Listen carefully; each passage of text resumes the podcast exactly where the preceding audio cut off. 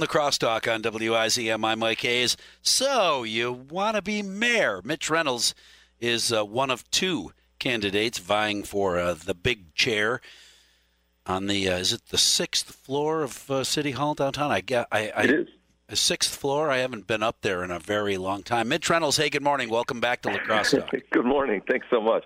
Yeah, I'm actually I'm probably going to expand uh, City Hall taller, uh, so it'll be to like 12th floor. Well, be good. You know, uh, put the uh, put the uh, jail expansion should be up there, isn't that? Uh, wasn't that part of their sales pitch? If we need more space, we can build up until they yeah, needed more not space. On, not, not on City Hall, but yeah, okay. Yeah. well, whatever. You know, wherever there might be a, a, pile of bricks ready to be installed. Yeah, right. So, are you learning anything? Uh, uh, besides never having run for a major office before, which means everything is new, are you learning anything else that that is new that you didn't know before in this process running for mayor?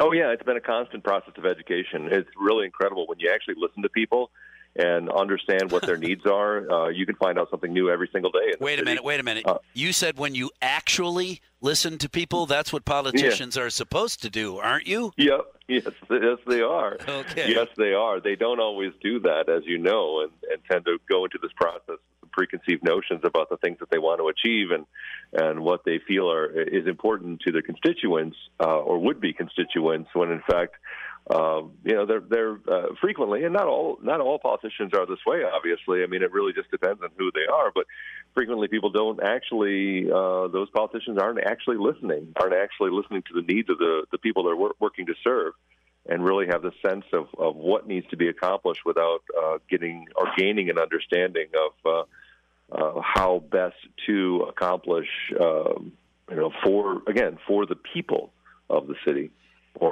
whoever they're looking to serve. Are any of the people that uh, you've been hearing from sharing uh, different ideas, different concerns? Uh, say, lots of the same old.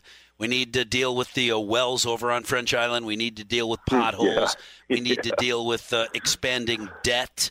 And uh, yeah. what, what have you? What is the most surprising? Never heard that before. Idea that you've had.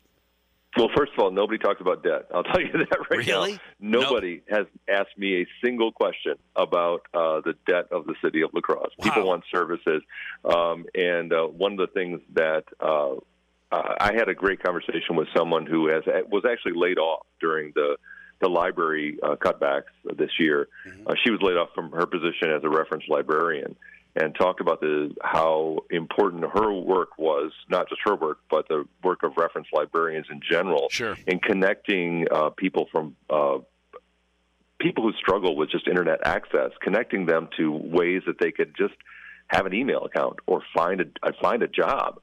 And she was very passionate about how impactful that can be on certain segments of our population and uh, that was a great conversation. And you know, I do hear about potholes. There's no question. The condition of roads is always going to be something that we deal with within the city of La Crosse. I mean, without question, the, the amount of road repairs that we've done has accelerated dramatically over the last uh, eight years since Tim Kabat's been in office. But uh, there's never going to be a point where we, we don't have, uh, we li- live in the upper Midwest. I mean, let's be fair.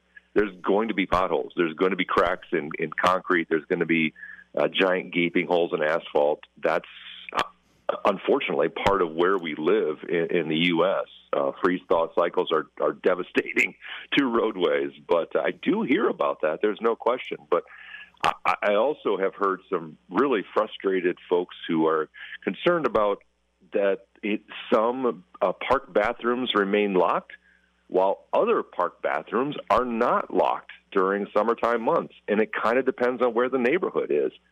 And some really anxious and, and uh, frustrating um, people that have talked about housing discrimination and housing, uh, just housing quality, and feeling like that uh, their needs to uh, to make sure that they have equitable housing just simply aren't being met.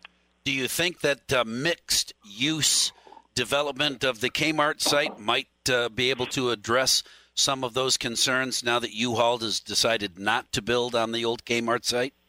Yeah, there's no question. I mean, that's one of the that's that's one uh, um, part of the uh, of addressing all of that. we have a number of different opportunities for development within the city of La Crosse. As you know, the River Point district is going to be huge. Uh, there's going to be shovels in the ground this year uh, from developers for that district. There's infrastructure that's going in there. Uh, this spring, that the city is uh, working on a- a- additional infrastructure, curb and gutter, and all of that. There's going to be development there. Uh, we have, as you know, I mean, well, the Kmart property is one of them, but as you know, we also have some other spots. Uh, Trane Plant Six, for instance, uh, that site also a uh, uh, great opportunity for housing development, which I believe is what's moving ahead there now. There's just a just a wealth of. We have a, a number of different floodplain homes that we can s- incrementally replace uh, once once we are able to secure them, or once you know, that that that cooperative uh, partnership that the city has had with uh, with property owners over the last few years to repair and replace uh, homes, especially in the floodplains. Um, yeah, so it's all of that is part of the equation. There's just not there's not one simple answer. It's a complex problem with complex complex solutions. Mitch Reynolds, I'm glad it's you that's dealing with those complex uh, issues and not me. Thank you very much for talking with us this morning on the Crosstalk. Time is short, as you're always aware. Uh, we will do it again. The uh, election, April 6th.